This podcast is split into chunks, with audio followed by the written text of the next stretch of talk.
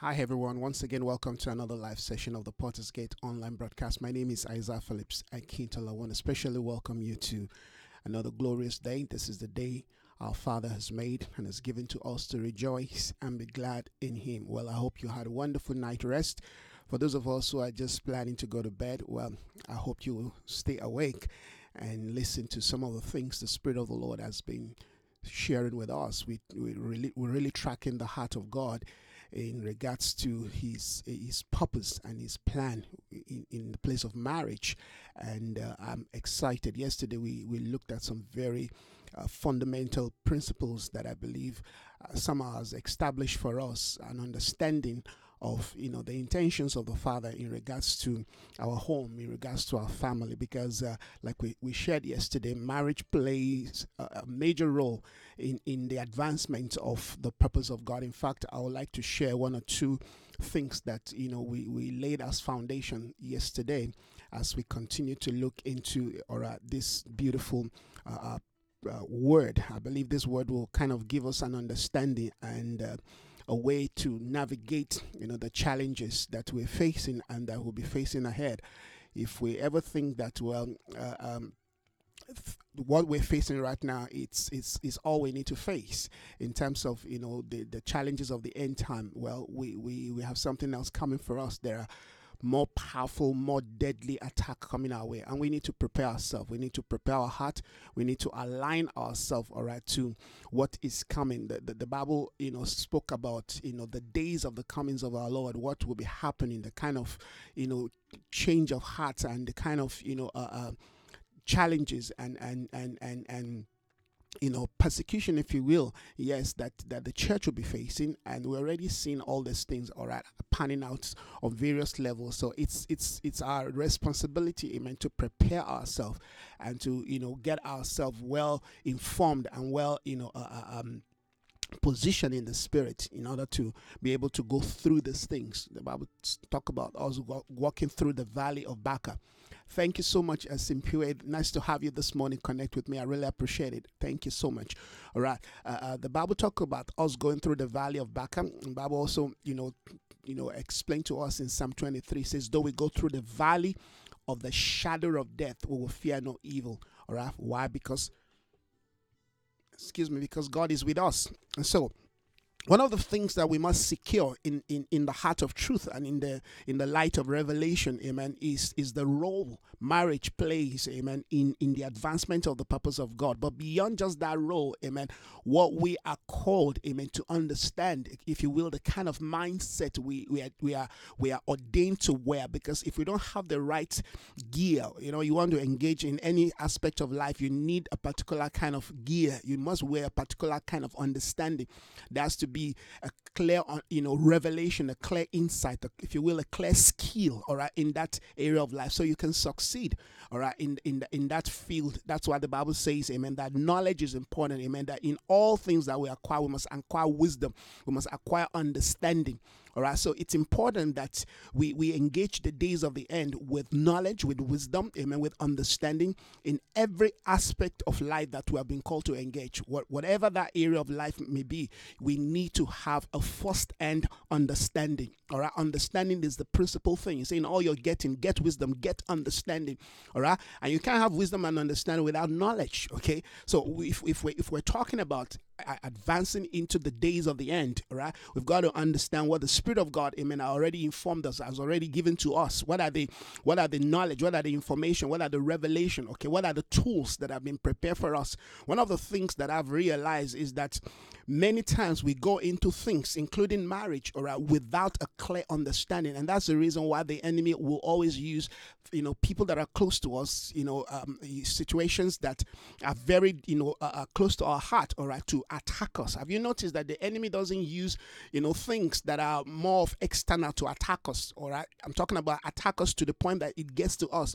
He uses the most closest people, the most closest thing around us. Why? Because he knows that's what will, will weaken us, will get us down, will get get us weak, will get in us, will get excuse me, will get us to that place where we we, we, we want to give up. All right. Because when you are when you are hit, when you when you are hit by someone that you feel all right you you love or you, in fact not feel that you know you love that you've given your heart to you've given i mean you feel the pain. And that was why amen the, the blow amen that that you know Job's wife you know gave to job in terms of uh, advice i mean was was a was was a, was a hit below the belt. When she said when she suggested amen to the husband why don't you curse god and die?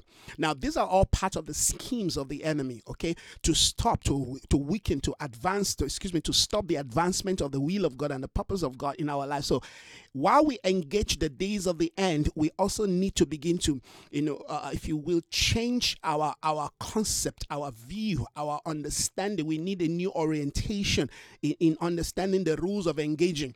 All right, we cannot talk about living in the days of the end and coming into the scope where we want to fulfill the will of God, the counsels of God for our life and through our life without us being informed, particularly in the area of marriage. Now, before I go further, I'm just kind of giving us another framework, you know, of what we want to look into and what we need to do all right? This this is a platform where we pray all right? We pray we pray for all kinds of things you know? Eh, we, we pray for our lives our homes family we pray for the nations all right? But we pray in understanding we pray with revelation we pray with with insight we pray with skill we pray with knowledge amen? We pray with an understanding of that which the lord demands of us and is demanding of us. So our prayer is not just some religious mumbo jumbo. We're not just saying things because we need to say them. We know our prayer, prayer has gone beyond just some ritual. No, prayer is info, inf, informative. Amen. Prayer is revelational. Amen. Prayer is, is developmental. Amen. Prayer is creative. When we step into the scope of prayer, our life begins to align with God's divine intention. Our life begins to align with God's divine blueprint. That is prayer. Prayer is a place where we get resource, where we get empowered. All right. One of the reasons why the enemy, all right, will push certain people, you know, to to the extreme of prayer because he knows that they're praying amiss. He knows they he knows they they're praying without a clear understanding of divine intention. So he doesn't mind them. Say, okay, you have a problem, just go pray, just go pray. So you find those one side praying and just praying outside, outside order, outside the counsel, outside knowledge. Jesus taught us how to pray. All right. He gave us the principle and the pattern. What he told us, amen, about the Lord's Prayer it's not just some prayer that we recite, amen. Those are structures that have been designed, excuse me, de- defined and designed for us, amen, in terms of establishing the will of God in our life. The first counsel is that we understand, amen, the revelation of the Father. He said, Pray this way, Our Father who art in heaven, hallowed be your name. Yes, we come to that scope of hallowing his name, honoring his name, glorifying his name putting him first in our life. When you hallow somebody, you put that person first. That's a place of the lordship of Jesus. And we've talked about that several times. All right. And the next thing you begin to talk about is your kingdom come. Your will be done on earth as it is established in heaven. Now you begin to realize that that is serious. That is not just some, you know, a small kind of, you know, little mind prayer. No, that is serious. That is a place where we've been called into aligning our life, amen, with the eternal blueprint of God. Amen. That the Father's desire for earth and I mean earth, I mean everything that is in the earth, amen, is that it reflects his intention in heaven, is that it reflects, amen, his glory. That is God's desire. That is God's intention, amen, that our life reflects the order of God, that our life reflects, amen, the values, the principles of God, that our life reflects, amen, the, the, the, the, if you will, the, the desire and the design of God in the earth, that we become a reflection of heaven on earth. Your kingdom come, all right. So the kingdom of God must be established in every area of our life. Guess what? In our relationship. Muscle in our in our marriage, the kingdom of God. So when I made the statement yesterday, I'll tell you why I'm, I'm saying what I'm saying. When I made the statement yesterday, uh, this this this this this this word comes to light. Listen to this. It says marriage was designed as heaven's prophetic blueprint in the establishment of the Father's program in the earth. Marriage was designed as heaven's prophetic blueprint in the establishment of the Father's program. Amen. For the unfortunately, I said this insight has been lost by the body of, of, by the body of Christ, particularly in in the days, amen, of postmodernization. We live in a day where people no longer align to the standard, to the values, to the to the ways of God, to the to the intentions of God. We no longer live our life based on God's divine intention. Now, God created the earth with an intention, and everything that God did, including amen, the establishment, amen, of man, Adam, placing him in the garden, amen, and, and saying to Adam, It's not good for a man to be alone. I will I will give to, to you and help meet. All that are part of God's divine program. I made a statement yesterday. I said marriage was never designed, amen. The primary essence of marriage was never designed for you and I, for a man and a woman to enjoy themselves. No, the primary purpose of marriage was to establish, was to further, was to advance the will of God in the earth this partnership this coming together this bringing a man and a woman to you know together. The bible says for this reason a man will leave amen his father's house and be cleave and be joined to his wife amen. Why? Because the two have become one now that is all part of the program of God, amen, for, for the earth. We, we, we still do not understand. We have not come into the full realization, the full understanding of God's divine program. But one thing I know, amen, within the scope of God's divine program is that He wants His will to be established on earth. The Father wants His counsel, His plan.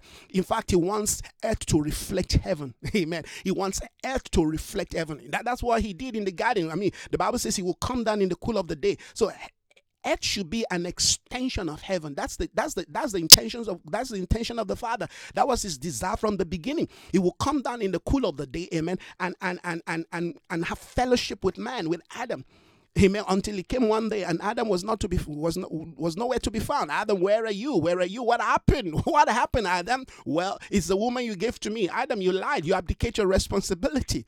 Now, now that position of abdication uh, is what we need to correct. And thank God today that we have, you know, we have the information, we have revelation, we have resource, amen, to be able to take back our place all right, not to abdicate in our position, all right, and not to give in to the subtleties of the enemy, not to give in to the lies of the enemy, all right. We saw the enemy came came into the garden and lied to man, amen, and and, and was able to convince, amen, Adam and Eve, all right, to to to to to, to do uh, to, to to walk against, to do against the will of God, to stand against the will of God. Now we have to look at all that, amen, and ask ourselves, you know, if if we are going to move forward and, and, and finish the purposes of God, amen, we need to ask ourselves is there any way in our life that we are abdicating our position and responsibility?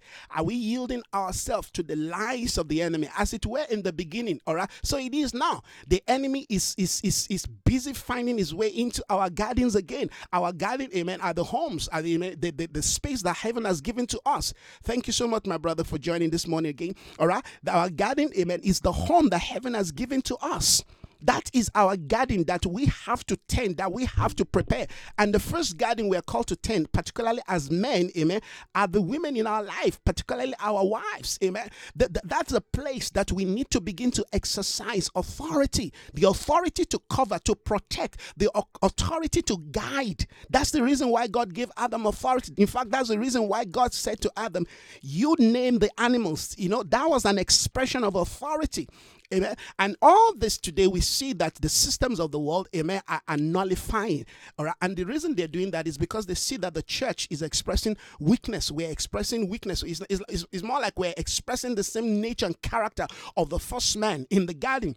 And we want to correct that. And this is the reason why I, I sense the Father, amen, has been speaking to me of late regarding, amen, how we must take our, take our stand in our home, in our marriage. All right. Because if the enemy is going to destroy, all right, the church and, and cripple the advancement of the purposes of God, amen, he will continue to intensify the battle, the war, amen, in the home. But if we can begin to cite, amen, this this this this strategy and begin to put an end to it, amen, by having a, an understanding that we are called, amen, to begin to rebuild the broken walls and the bond gates that's something we're going to be focusing on next ne- next year. All right, we're going to be focusing on how to restore the bond gates and the and, and and the walls of our lives, of our homes. Amen. And of course, our society. But to, to, to, to do anything within society must start from us first. Amen. It must impact our, our immediate family and community all right because we, we, will only influence society to the degree we influence amen, our immediate world our immediate home all right so we have to begin to understand why god gave us this institution, why God gave us this responsibility, amen. And like I said yesterday, marriage was never designed, amen, for, for our own pleasure. Yes, God wants us to enjoy it, amen. Everything God did, amen, is, is, is, is, is, for, is for His good pleasure. But He wants us to share in that good pleasure. And the only way we can share in that good pleasure, amen, is to understand divine intention, is to understand divine objective, is to understand, amen, His plans, His program. And this is the reason why we need clear prophetic insight not just some understanding, not just some understanding that has come from the tree of the knowledge of good and evil. No, we're tired of eating from that fruit. We want to step into, amen, the day of light. We want to come into the day of life. We want to understand divine intention. All right, like I said yesterday, I understand the intentions of God for my life, and that's why I find myself, amen, at ease in this in this office, in this in this place, in this platform that heaven has given to me to speak into the nation, to to speak, amen, into society, to speak into my generation. That is a beautiful place. You want to you want to engage with the spirit of understanding because that's a place of power. That's a place of authority. You cannot exercise authority, amen, or power, amen, in any area of life if you don't understand divine objective. If you don't understand why you've been placed there. If you don't understand the program of God for your life. And like I said yesterday, and, and I'm still repeating it today, many people really do not understand why, amen, they are married particularly in a society that has been wrongly influenced, in a society where we're still dealing with all kinds of insecurity. Many, many of us have gone into relationship without without a sense of security in God.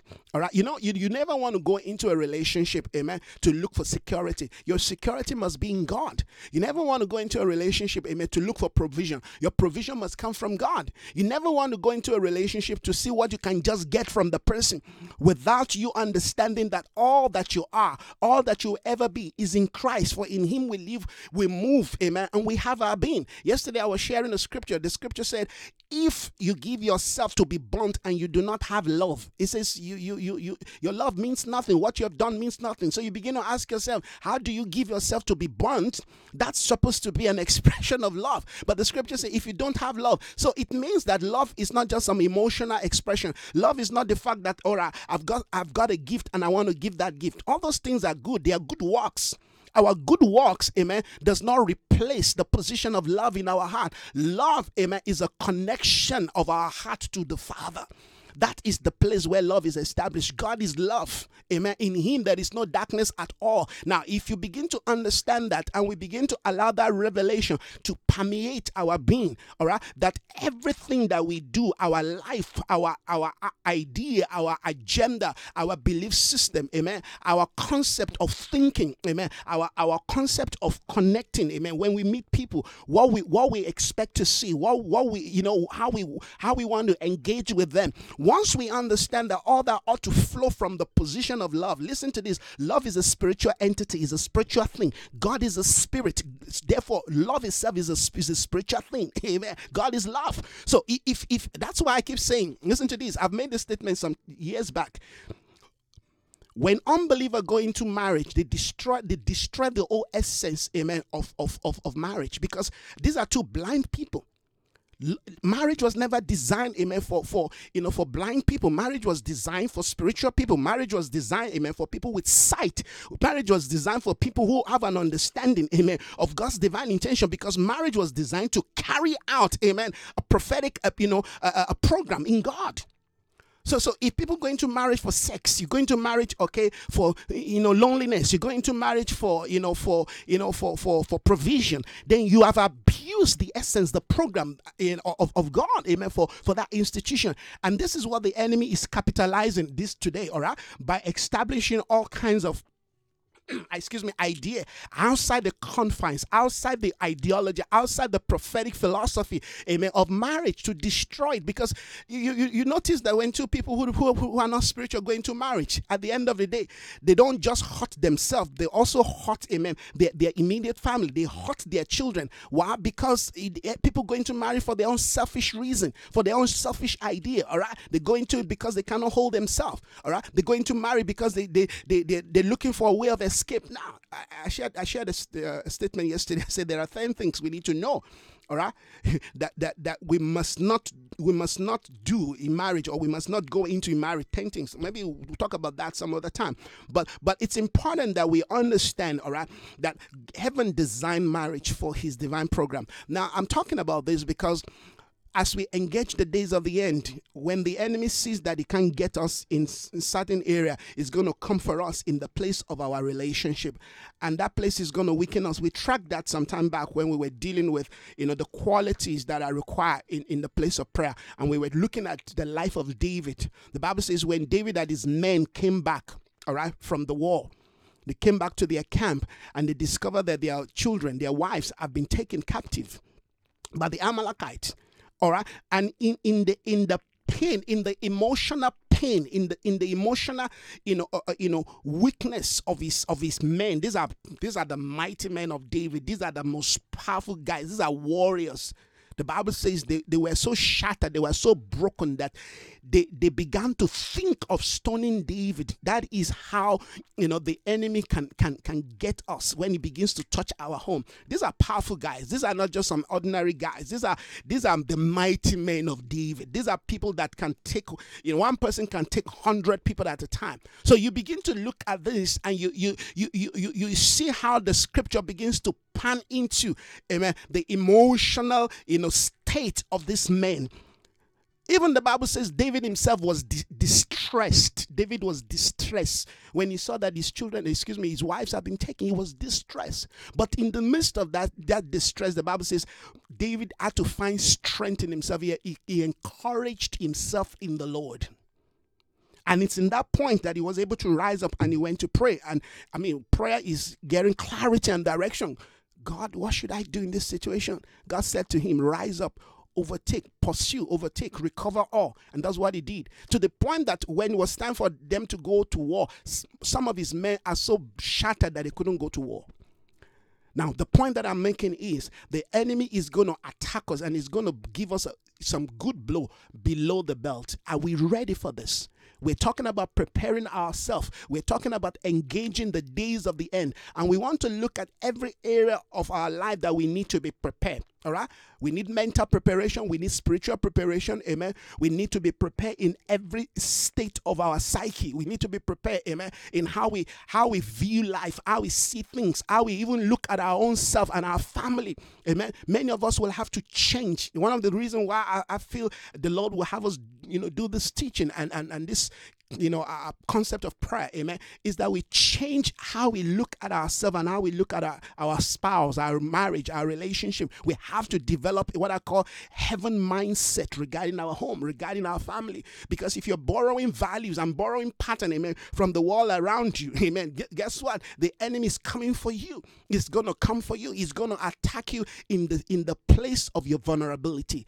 And most time we're vulnerable. Most time, many of us are vulnerable when it comes to our relationship relationship because we have not developed a kingdom mindset. Many people are not living, amen, their, their, their life, amen, their relationship from kingdom values, from kingdom philosophy, all right? We, we, we, we're still very, you know, emotionally attached, all right? And our emotion has not been refined, has not been, God, has, God is not saying He doesn't want us to have emotion. After all, God gave us emotion. God gave us the, the power of, of, of pleasure in sex and, and all this, you know, thing that people are searching for. God, God gave us that thing. God gave us sex. So it's not just about, oh, no, no. I'm talking about a refined emotion that while while you are while you are expressing emotion you understand what is behind that. Amen. While you are expressing love and pleasantry and and and, and you're exchanging gift all right and you are kissing yourself whatever it is that you understand what is behind that that you understand the essence of that all right that that love has become a weapon amen in in in, in the hand of, uh, of god amen among those who have clear understanding of of, of god Intention. And the pseudo love also has become, amen, a weapon, amen, in the hand of Satan to destroy people who do not have clear insight into God's concept of love. Love is going to be one major weapon the enemy is going to use. The idea of love, the concept, the perverted idea of love. Many of the things that are being promoted today in, our, in the world system, amen, by, by the globalists is all about love. It's love that is pushing them. If if if if if if, if we love another one another, why can't a man and a woman live together? All right. If if we claim this God you're talking about is is, is love, why is it stopping two women from living together? What what what kind of a God is that that wants to destroy our love? Come on. Why? I mean, today people are saying, why can't one man, you know, two women live with one man? After all, we both love the man, so why can't we live? Listen to this. There cannot be an understanding and a definition of love without morality. You cannot divorce love from morality. Morality expresses our love. That's why in love there is constraint. In love there is restraint. Sometimes in love there is no, and you don't feel guilty about it. Love is not just about you submitting, amen, and you giving and yielding yourself, amen, to that which sounds good, that what feels good. Love is not about what feels good. Sometimes what feels good is what kills us. Come on. What feels good is what kills us. So we, we, we've got to have biblical, holistic understanding, amen, of the days we live in so that we don't fall into the pit. We don't fall into the trap of the enemy. This is the day where we need to rise up, amen. If we're going to reclaim our home, excuse me, if we're going to reclaim our marriage, our home, yes, we need to, you know, wake up and become the kind of a man that is required and become the kind of woman, amen. The Bible talk about the qualities of the right kind of women, amen, that is required in the days of the end, amen. And the Bible talk about the kind of quality of men that are required so that we can produce the kind of quality of children that will lead, amen, tomorrow. Or else the devil will continue to use our ignorance, not just to destroy our life, destroy our family, our community, but destroy, amen, our future, destroy the future of our children children. We have to have sight into every area of life. All right. God said in, in Ezekiel, I'm going to go back to our key scripture, all right, in this platform. All right, we've got some key scripture that we look at. And one of the key scripture we've been looking at for, you know, for for a year plus now is in Ezekiel, Ezekiel 22, verse 30. It says, it says, I look Listen, listen to this. It says, I look, God, this is God. God says, I'm looking, I'm looking, I'm, I look for a man among them who will build up the wall. So we begin to see the responsibility of a man here. Yes, we understand God is talking about the spirit man, but God is also talking about the literal man. He's talking about the ministry of men is to build up wall. What do you do when you build up wall? You protect. You protect. You guide. You guard. You build up. Said, I look for a man that will build up the wall that will build up the wall. You know when you when you live in a in a society amen where walls are not built anything can filter into amen, your, your your domain. You, you know back in those days houses you know they you have this little you know uh, uh, yard and you you know you you you cover it with uh, whatever it is. The, the, the, the, the reason for that is to prevent you know people from you know coming into your into your yard or you prevent you know other animals you know from getting to your yard yes. So so it's important that we, we have boundaries. The boundaries defines values. You know to today you know some of these guy globalists they are fighting you know donald trump. Not that i support everything donald trump does but i support one thing. I want to build up a wall. Because wall is part of our life if you don't build up the wall, anything flows into our life in the name of immigration. No, no, yes, the, the immigration is, is important, but guess what? Everybody cannot just flow into America in the name of immigration. It doesn't work that way. The people that are conversing and say, no, pull down the wall, let everybody. No, it is wrong. How would you allow everybody to just flow into your house and come live there? How would you allow anything to just flow into your house and live there? Just in the name of, well, we live in a globalized society. So, no, no, no.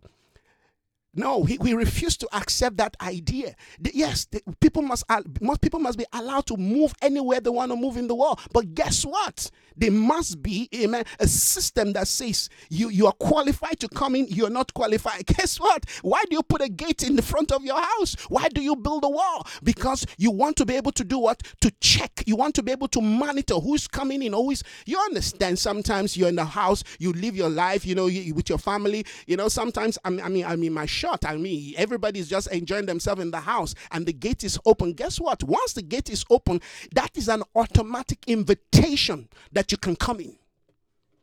The reason why we've got gates, the reason why we've got walls, amen, is to prevent, amen, people we don't want. And the truth is, you better realize that there are certain things you don't want in your life. There are certain things, certain people, certain ideologies you don't want in your space. Thank you so much, Prophet Malcolm, this morning for connecting again. All right. There are certain places, there are certain people you don't want. So you build up the wall. Wall is part of the assignment. Wall building, amen. Gate building, amen, is part of the assignment of the church vis a vis the prophets and the apostles. Amen. The priests, that is their assignment. You read, well, like I said, next year we're going to be dealing with the book of Nehemiah, the entire book. We're going to be dealing with it. We want to see how we can begin to build wall because these people are telling us don't build wall so that they can infiltrate. They can infiltrate our homes, and they're already doing that. Many, many, many, many times they've infiltrated, amen, you know our our life even through the things we watch on tv amen today amen i mean we, we we live in a world where you know even the cyber walls that we claim we build are just too weak you understand? While you're watching that program on YouTube, amen. There's, suddenly there's there's there's a break and there's an advert, all right, that you never called for, and you're seeing things that you don't want your children to see in the name of advert. Have you noticed how how, how, how strategic the enemy is today? That everything is about you know building walls. If you're gonna live successfully in this last day if you're gonna live amen have amen, a, a, a, you know a prosperous you know family if you're gonna live and have amen an advanced moving family you must learn to build walls. And where do we build walls first? Remember we've been talking about we, we've got to pull down all the walls. Yes there are certain walls we must pull down amen walls that exalt themselves above the knowledge of god. We've got to cast them. They're called strongholds. But that's not what we're talking about. We're not talking about strongholds this morning all right? We've got to cast down those strongholds. Amen. Every high thing that exalts itself, that's that's an image of pride. We've got to pull those down. Amen.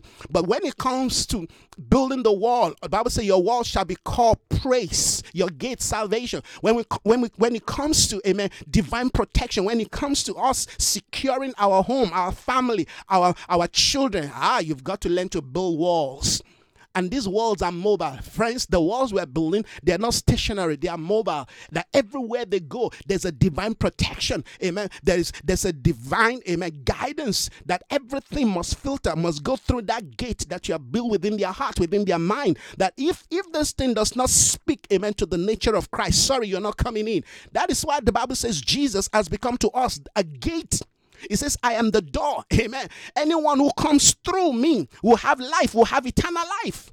We have got we've got to understand that we cannot just live our life. What the globalist movement, the globalist society, amen, the humanistic society are trying to promote is let's pull down every wall, pull down everything, anything goes. Have you noticed how they've captured our children today? Now they've they've, they've, they've, they've used the idea of, of comics and, and, and, and cartoons all right, to filter, to you know, to infiltrate, you know, the the the the, the, the world of children. You, I mean, you watch some of this cartoon, that what they call cartoon. You just listen to what they're talking about. you would know that this is not for children. So in my house, they know we filter every cartoon that we watch. Amen. I mean, with my children, we filter, we watch, we I sit with them. We want to because listen to this. Before you know it, they get to your mind. Satan was able to get to Eve because Adam did not understand that he was called to build a wall. All right. Listen, the, the wife of Job somehow allowed the walls because the bible talk about Job as an intercessor the the walls that Job um, the walls that Job was building amen that woman did not allow amen that that that, that wall to protect her she, at, at the spur of the moment at the heat of the pain she said curse god and die so you begin to understand that wall is a spiritual philosophy that we've got to build. Gate, amen, are spiritual ideologies. They are spiritual principles that we have to build to protect our home. So if we're going to be, a, you know, a, a family that will that will carry, have you noticed that the purpose of God are carried out through families? God used the family of Job. God used the family of Abraham. God used the family, amen, of Jacob, of Isaac. Amen. Come on. God always moved through family. It is family that births the intentions of God in the church. That's why we say a strong family is a strong ecclesia. If you want to have a strong ecclesia, we have to, we have to, we have to, we have to pan the light. We have to beam the light, amen, on our home, particularly on our marriage. Amen. We have to see ourselves beyond just two people loving each other, living together, tolerating each other. We have to begin to see the plans of God, the purposes of God. Amen. For our home. Because listen to this God brings two people together to achieve, to advance his purpose. not just for them to have children and just for them to enjoy themselves. No, no, beyond that, amen, beyond what we see and what marriage has been reduced to, we have to begin to see the higher vision, the higher purpose of God for our home, for our family. And, and that will only begin to happen when we begin to have a clear understanding of who I am. Every marriage is unique, just like every human are unique. You see, the, the, the lack of understanding, amen, is what has led, amen, one, one third, amen, of our marriage, amen, to end up in divorce. Because I can assure you, particularly among among Christians, among spiritual leaders, can you believe that? Listen to this. If we are walking and we have a clear understanding of God's plan and purpose for our life in marriage, we, we know why God brought, brought two people together, what God wants to do in the life of two people ah, then you begin to understand that there are certain things we have to tolerate. You tolerate them not because you're foolish, you tolerate them not because you're stupid, you tolerate them because of the higher vision, because of the higher purpose. People have walked out of their marriage because, you know, the woman went and, you know, did something and, you know, the man did something, you know, something that, you know, they should be able to forgive and forget because because they are believers, because they are followers of Christ. You know, if, if the Bible says love your neighbor, how much more your wife? You say, no, this woman hurt me. Come on, what kind of a heart?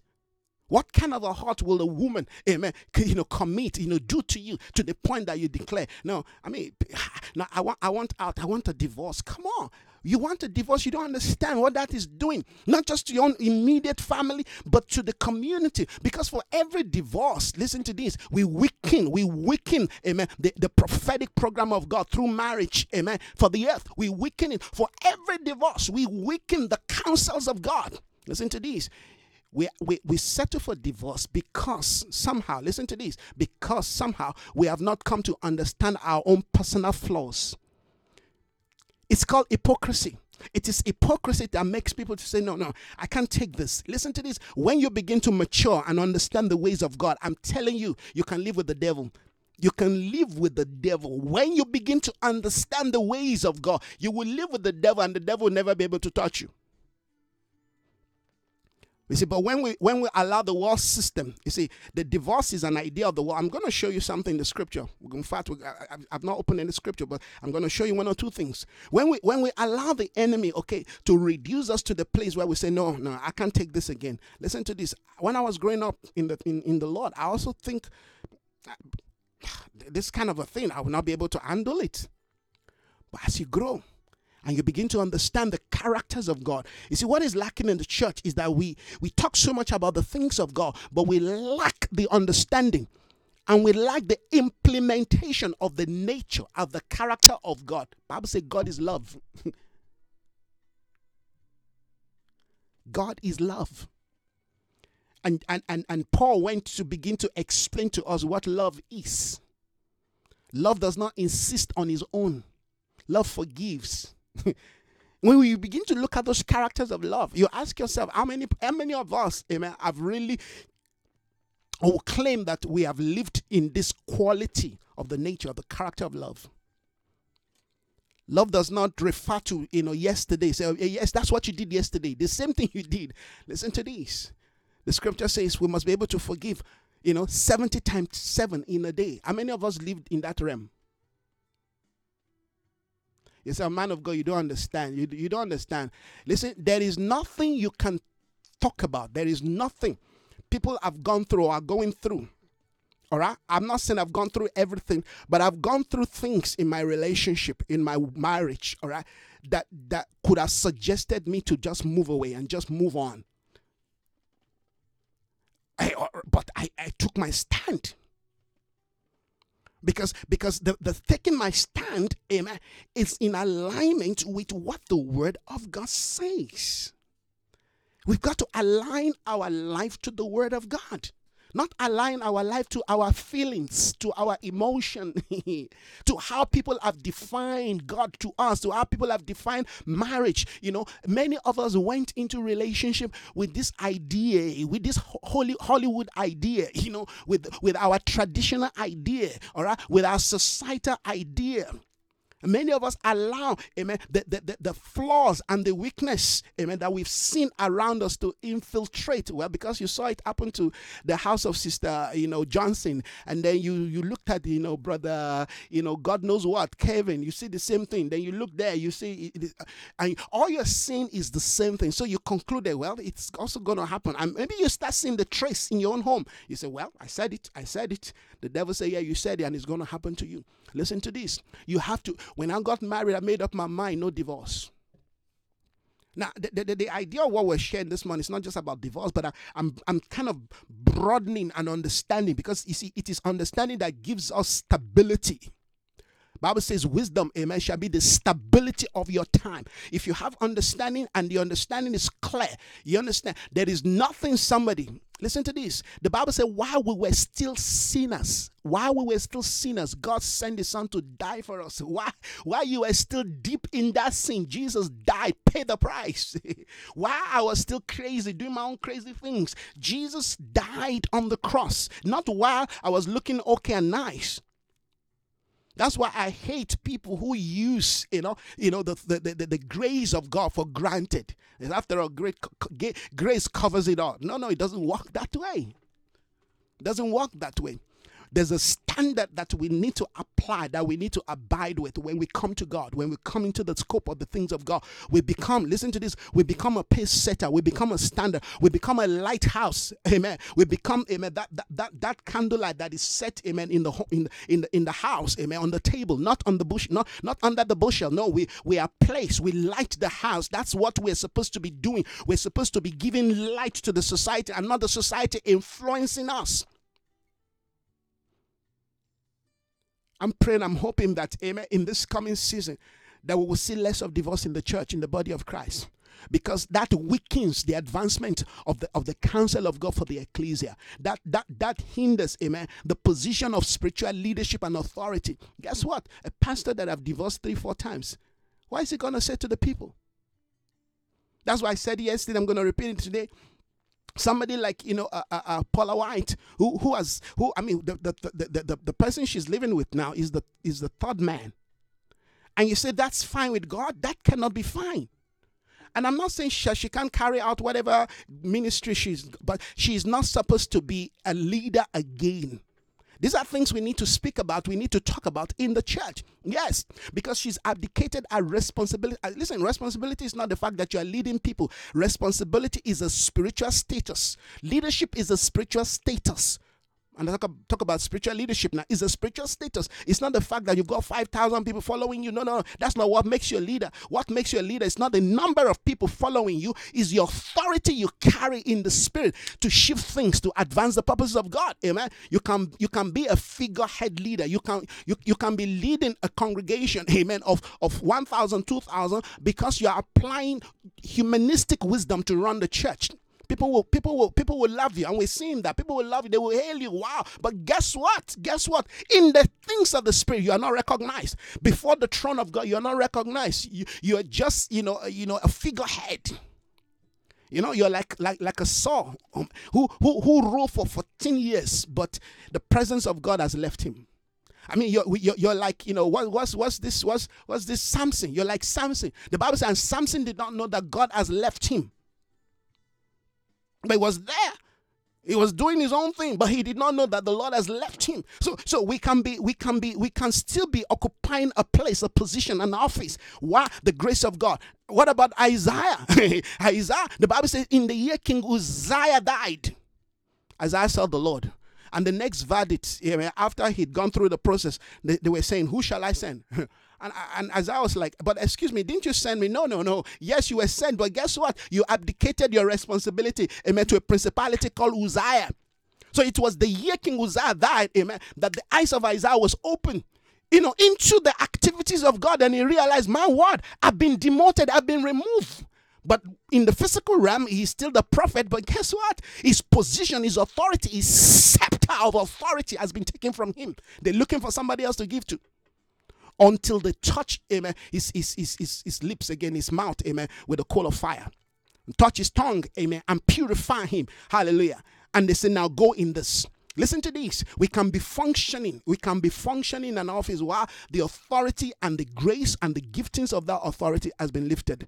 Because the gift and the callings of God are without repentance. Yes, God's not going to take it from you. But guess what? The legitimacy, the authority that that thing ought to produce in your life is no longer there. So we've got to understand that if we're talking about restoring our home, we're talking about, amen, coming into that sphere, into that arena, hallelujah, where, where, where we are positioned as a voice to our home. That no Satan comes into your garden, hallelujah, speaking to your wife, and you're there with your mouth, you know, closed, and your eyes is just blinking, and, and here's a conversation going on. I mean, I'm seeing that happening today in the in the body of Christ. I mean, even among men of God, that people are using gifts, all right, to, to, to, to, to, to counter authority. The man of God I was counseling some, some, some time back was telling me that, uh, you know, another man of God came into their life and came into their marriage to the point that the wife is listening to that man.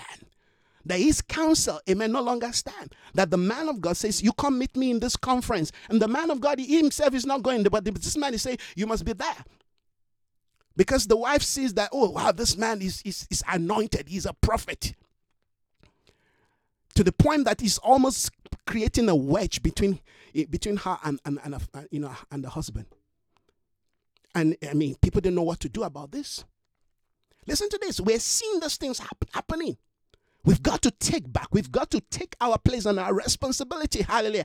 At the gate. That's why I'm saying that if we're going to rise up and become that, you know, unformidable, um, I mean, company of men, become that army of God, amen, pro- progressing towards the days of the end, we have to begin to redefine, amen, our place in the earth. We have to begin to take our position. We have to begin to rebuild, amen, the broken walls of amen of our relationship. We have to begin to restore the burnt gates Gate is the place of leadership. I said it yesterday. Guess what? When the enemy burned our gate, when we are taken captive, that's where it starts from. You see, before you before you experience burned gates, amen, and and and broken walls, amen, there must be what? Captivity. Yes, yes, yes. When we allow, amen, ourselves to, to, to, to move away from the position of obedience in relationship with God, guess what? We get we go into captivity. We get captured by Babylonians. And that's what is happening today.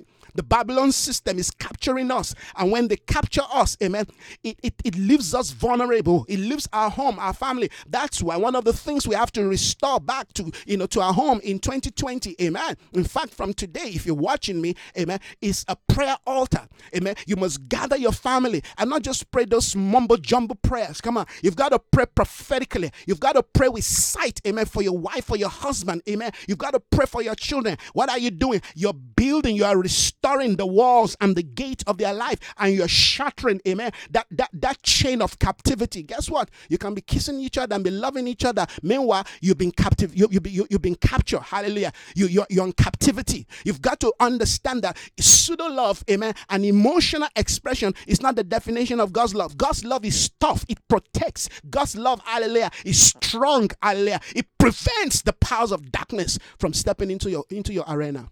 You've got to understand this thing. You've got to understand this. If you're if you're a weak man, listen to this. The system of this world that wants to destroy marriage. That's where we began from yesterday.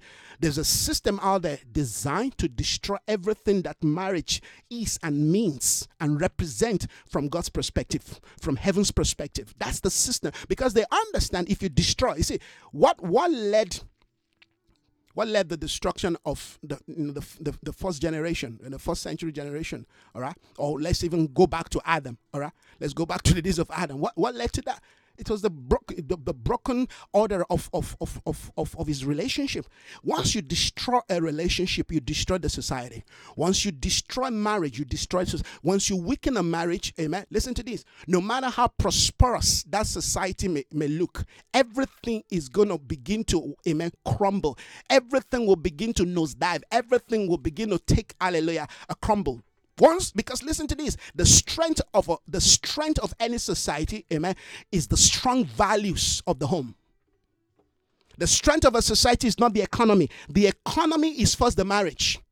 The economy of a society is first, amen, a strong, amen, unformidable marriage. A, a marriage that cannot be penetrated by the powers of darkness. That is the economy of a nation.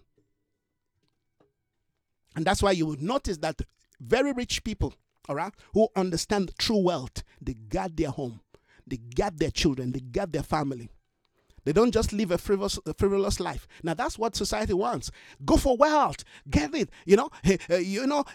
We think, okay, the more we buy for our children, the more we buy for our wives, the more we buy for our homes, amen, is what defines our love for them. Uh, that's good, but that's not what defines love. What defines love is a spiritual covering. Hallelujah. What defines love is a spiritual connection if you're if you're you see if you're not connected to your wife spiritually and your wife is not connected to you spiritually listen to this. The enemy will always create friction. It will use the issues of communication. It will use the issues of sex. It will use the issues of money hallelujah to weaken to destroy and to nullify that marriage. And you'll be tolerating each other. And the devil one day will look for a nice good blow. He will go to your past amen and find it. Because listen this listen to this. The enemy knows he knows our weakness the enemy is not omnipotent, but he's been tracking us from the days we were born, particularly if God, amen, has placed a seal upon your life. Some of us, amen, from the day we were born, people have noticed this one is special.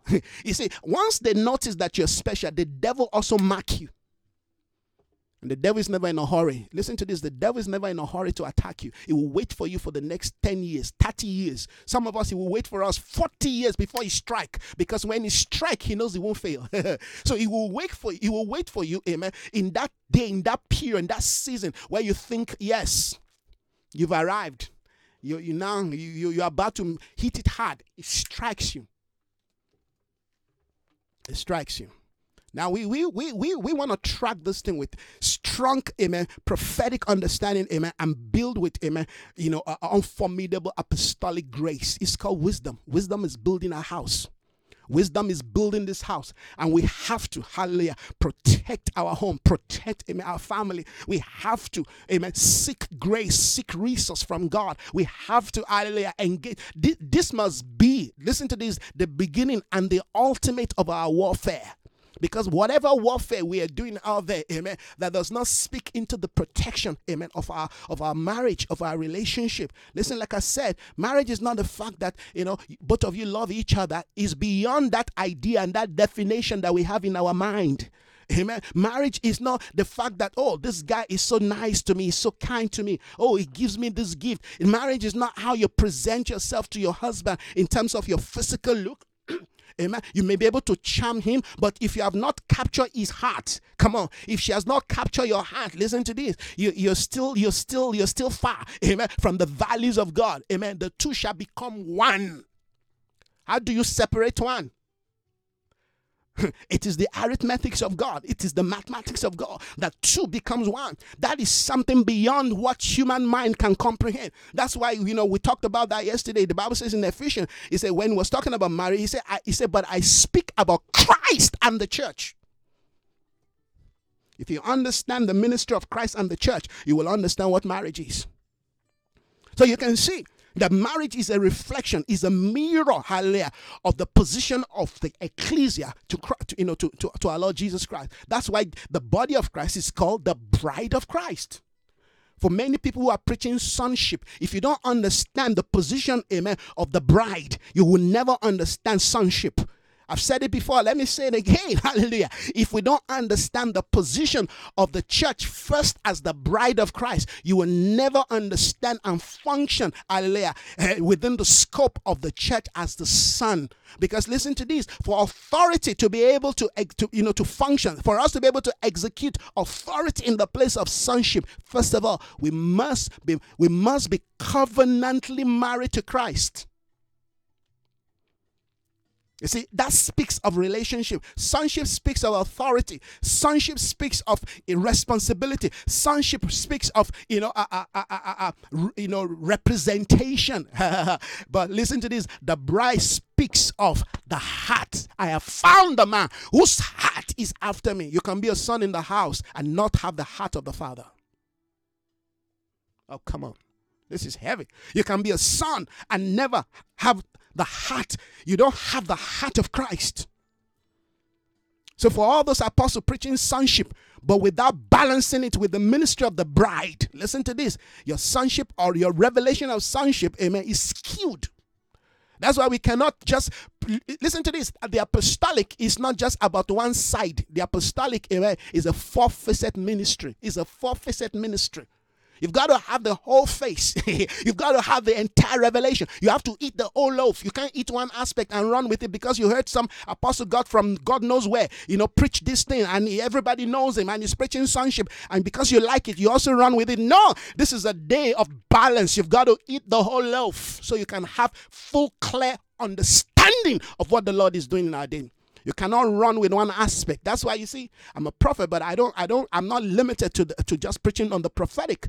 My prophetic is to bring the entire counsel, the entire counsel of Christ, hallelujah, to creation, to humanity. My prophetic ministry, amen, is for the redemption of creation. The Bible says the earth is groaning. Even till this day, creation is groaning for the manifestation of the sons of God. Who are the sons of God? Those who carry the heart of Christ. Sons are those who carry the heart of Christ because only those who carry the heart of Christ can reveal Christ. Sonship is not about revealing yourself, it's not about revealing your gift. it's about the manifestation of Christ in us, Christ in you, the hope of glory. So if you don't have if you don't have Christ in you, how do you re, how do you manifest the spirit of sonship? Jesus said, "Only what I see my Father do, I carry out." Are we getting this, friends, this morning? This is this is how we engage 2020 and the days ahead of us. Listen, friends, I'm not gonna scare you, but the days ahead, amen, are gonna get bumpy. They're gonna get more challenging because as we move closer, amen, as we move closer, amen, in human calendar, we're pressing further, amen, into the days of Christ. The kingdom of God is coming near us. In the days of the nearness of the kingdom, amen, earth and earth dwellers are imparted. Because listen to this, the nearness of the kingdom will begin to make impact on every. Listen to this, it's not the devil. it, no, the Lord is taking back the earth. And as he as he as as he comes as the light of, of his of his coming dawns on us, everything that is not in alignment with his will, hallelujah, they begin to fly here and there. They go into oblivion. There is gonna be war. It's not the devil. The days of the end is not about the Antichrist, it's about the manifestation of Christ. Because he's coming, listen to this. It's not like a lamb, he's coming, amen, as a lion. So we're hearing the roaring of his coming. We're hearing the roaring of his coming into our homes, into our family, amen, into our marriage. We're hearing the roaring. Is coming, galloping, hallelujah, upon as he rides upon, amen, upon the cloud. And as the as the saints, those who have gone ahead of us, hallelujah, make their way back with him, things will begin to align to the order of God. Because listen to this, the Bible says, All eyes shall see him, including those who pierce him in the side. They will see that this man is a son. But it's not just a son, he's a king. And he's coming with a scepter of iron to rule the earth. So we've got to track all this in our minds, in our understanding. All right? Let's not live our life thinking, oh, the, the devil. No, it's not the devil. If you want to see the devil, yeah, you get a lot of devils.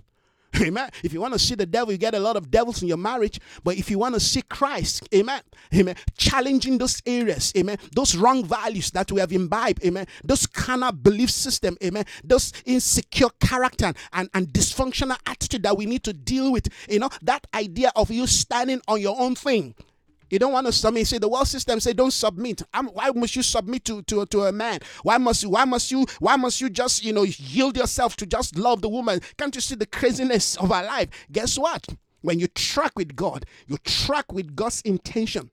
Listen to this. You submit to the will of God. You're not submitting to the man. You're submitting to the will of God. You're submitting to the counsel of God in that process, in that marriage. Like I said yesterday, it's important that we understand that we're marrying the right people, that we're, we're connected to the right people. But guess what? If you've married the wrong person, it's too late to say, Oh, God, help me. I married the wrong person. Because how do you know the, the wrong person? Wrong, the wrong person is not defined by the character of the person. The wrong person, amen, is defined by the person not aligning to God's prophetic, amen, intention for the marriage. That's what defines marrying the wrong person. But once you do that, guess what? All things work together. There's a scripture that can help you. All things work together for the good of them who love the Lord and are called after his purpose. So what are you doing? Father, yes, uh, it seems I've married the wrong person, but guess what? Because your word declares that you hate divorce, so I align myself, I align my mind, my thought, amen, to your divine process in correcting my mistake, even in this relationship. I submit myself in love to you and to this person. You appeal to the you know to the court of heaven. Help me, Father. So that I don't live my life in regret. Yes. Because the Bible says you can make mistake, but even in our mistake, God can. So you don't walk out of the marriage. It is the lie of the enemy that tells you, well, you can walk out of. There is nothing, there is nothing, there is nothing, absolutely nothing that someone should do to you to make you take a stand and say, I'm walking out of that relationship. It's ungodly. Listen to this. You marry somebody else. Have you noticed that whatever you're going to get from this person you're living is the same thing you're going to get from that person in terms of emotional fulfillment? The sex is not going to be different. The presentation of, of love is not going to be different. The person may just have a different way of smiling if that's what you're looking for. But guess what? The character structure might even be worse. Because what defines people, all right, it is not just the feelings, it's not just the temporal feelings, all right, that the enemy wants us to think. Oh, I just love the way you smile. I just love the way you look. Ah, I just love the way you hold me. You know, because those are things that fallen people are looking for. You see, that's why I say marriage is not for fallen people. I just love the way you surprise me. God may give you a man that will never that doesn't know how to surprise you, but he he's a man in the spirit. That's why you've got to un, you've got to be able to track the man by the spirit, track the woman by the spirit. Because when you compare, amen, who God has given to you to another person, guess what? That's the that's the place of disaster. You've just created, amen, a point of disaster for your relationship because God God prepares people, hallelujah, and put them in a relationship that carries out His purpose. So it's for you to it's for you to locate, it's for you to see this unique thing, this unique man heaven has given to this unique woman heaven has given to you. He may never know how to buy you a flower. It doesn't mean that he doesn't love you or she doesn't love you. All right, because the world system say, well, if the man is not buying you a flower, he doesn't love you. Listen to the That's a lie. The love is in the heart of the man and how, how he protects, how he expresses that love to you, how he's motivated, amen, in the fulfillment of the will of God. Listen to this marriage is centered around the fulfillment of the will of God. If the man has no sight into that, I tell you, if you have not married, I tell I will advise you walk away, run. In fact, run away from such a man. Because a man can give you heaven and earth if his heart has not been given to the Lord, one day He's going to take all those things He gave to you. Because humans are fickle. You cannot trust human being. You cannot trust human being. Humans are fickle. The same people who said, Hosanna in the highest, blessed is he who come in the the same people turn against me and say, crucify him. That's how humans are. Jesus said, Peter, you don't know who you are. I'm telling you, you're going to deny me three times before the cock crow three times. You're going to deny me. Peter said, No, not over my dead body. If everybody disown you, not me. Jesus said, Peter, you still don't know who you are. You don't know how far you are falling. You don't know what the fall is and means to man. I know you love me, but there's something on the inside that when the enemy touches that thing, you will deny. The man you think you know, I'm sorry you don't know him. The woman you think you know, you don't know him, except you know them by the Spirit.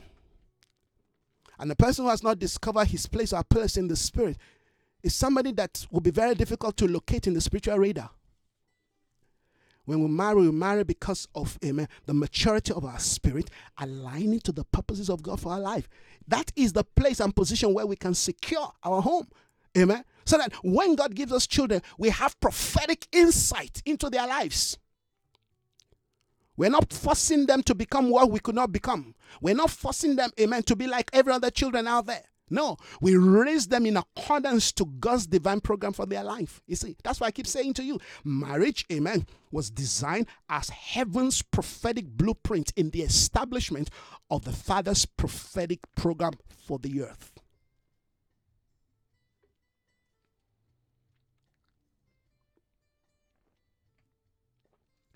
We will need this wisdom as we engage the days of the end. There is nothing, amen, you can do in the natural to secure your home.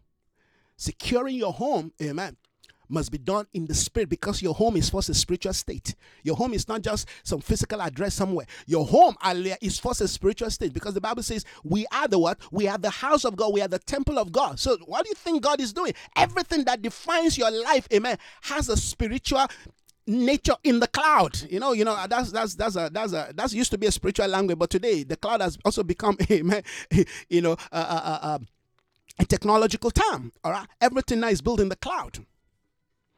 All your information is stored in the cloud. Before the world talked about the cloud, we've been living in the cloud. We've been storing our lives, our homes in the cloud. Amen. The Bible says, where your treasure is, that's where your heart will be. My treasure is in the cloud. Come on. The, the, the, security we have is in the cloud, not, not some physical address. Listen to this, they can burn down your house. Things will happen to you in the natural realm that you like. Things have happened to people in the natural realm and they came to conclusion. This, this is not God. This cannot be God. Put yourself in the position of Job. Come on, put yourself in the position of Peter. Excuse me, not Peter, uh, uh of, uh, of Paul. Put yourself in the position of Joseph all this activity shaped shaped them. And many of them came to a conclusion. Put yourself in the position i've talked about it Job and this and his wife.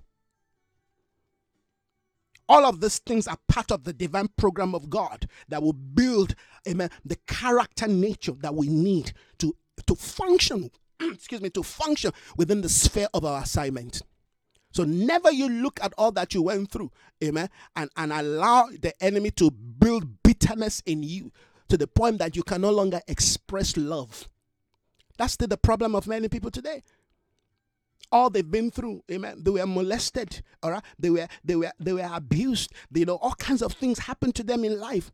They grew up, they never allowed themselves to be healed, to be, you know, to be free, to be delivered. And they went into a relationship only to become a problem to that relationship because the enemy will continue to mirror that problem even in the in the life of that person that is innocent that never did you wrong. No but every time you look at that person amen you you you, you see that person amen as as as your punching bag.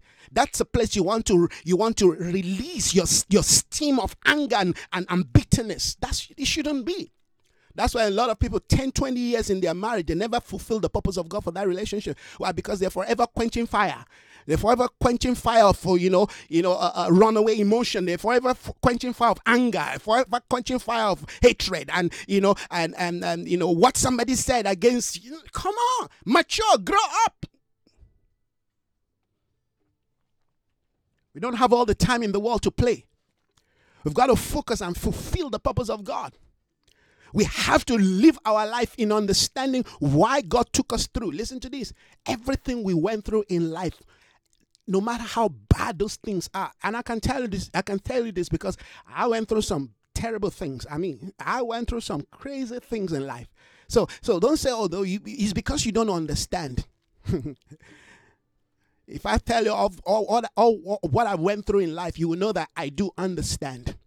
But see, what I went through in life has made the me. It's a choice. Every one of us have got a choice.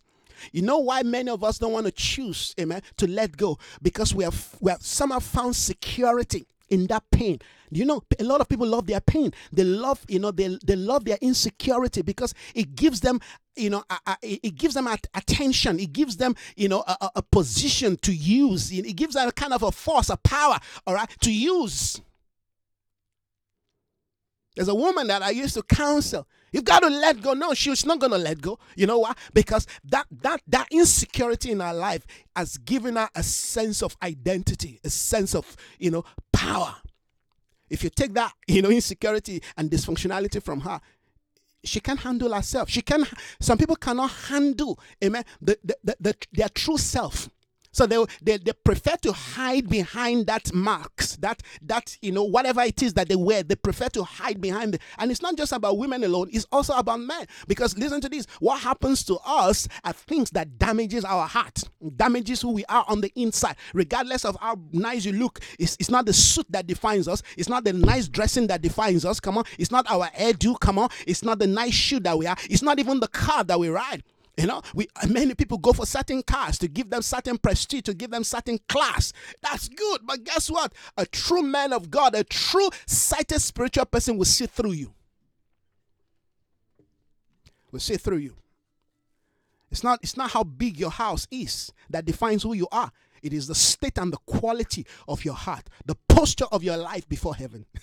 That's what define us. That's why somebody like me, you cannot mesmerize me by bringing me to a part. I say, wow, I will like it, I will appreciate it, but guess what? It doesn't change my, my values, my, my, my concept of life. You see, that's what that's what I'm talking about. You see, who you are, who you are on the inside is what the devil wants to destroy and give you the fake one. All right? They take they, they take your true identity and give you a fake one. You run around, you know, portraying this image that you have to window dress every day. It's called cosmeo. Women understand that cosmetics. Every day you have to put on the makeup. You have to put on the makeup, all right? Because by the night the thing is wear off. You have to remove it. You have to wear another one. That's what we do. We wear makeup. It's just like Adam, amen. And even the garden, you you know, you, you keep dressing yourself with a fig leaf, but the fig leaf is gonna dry up, so you're gonna need another fig leaf. Come on, aren't you tired of the fig leaf? And let let's go back to the place where we can be covered with the glory of God. Amen. The Bible says when they fell, their eyes were open and they discovered they've been naked. Wow, you've been naked all your life. You never know that because you live with a sight that is called a glorious sight. That in, in, in, in that dimension of life, when you see a naked woman, you're not moved because you've been you have you have been brought into the day of the glory of God. Isn't isn't that what make many of people to many, many of us to fall. You see a naked woman, oh, all your world just collapse. You forget who you are. Everything you build just in one minute. The same with men, the same with women, but you know, but sex. Because we can handle it. You see, all that speaks into our fallen nature that we are we have we are still struggling, amen, to discover, to re, to come back to our true state in the beginning. It was when they fought, they saw that they were naked. They've been naked all the while, but they were covered with the glory.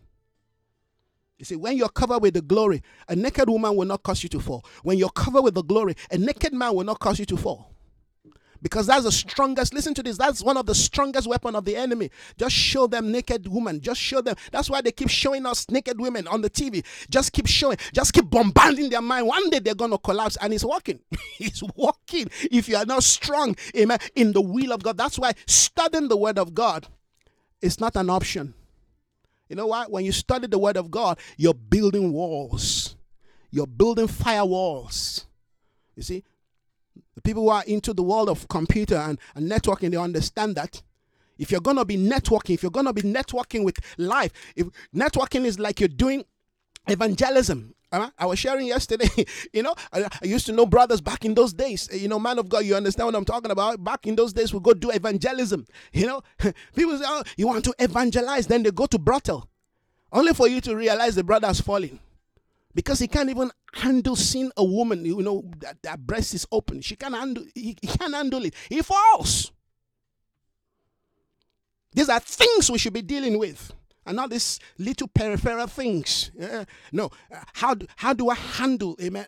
Because you, you're going to be going out, you're going to be networking. Yes, you need to have a strong firewall, firewalls that cannot be penetrated by lust, by perversion, by ungodliness because they listen to this. If you're saying it's not going to be it's not to happen you lie to yourself. You lie to yourself. It's going to happen.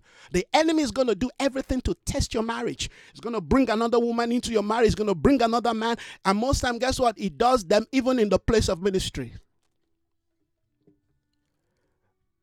That's why if your husband is in ministry don't police him but you've got to learn how to pray for him and how to serve the grace of God in his life. There is nothing, there is nothing that a man of God appreciate the most than a wife that serves his ministry. You see, there are two different things. You can serve the man because he's your is your husband, but serving the grace of God in his life is a different dimension. And most women, particularly in this part of the world, have not learned that. And that's why their men fall to other women, to their, you know, to the secretary or you know, to another woman, nice woman in the church. Yes, because the devil knows. He knows that you, all the, all you're doing is just a makeup. you know, it's just you know a show face.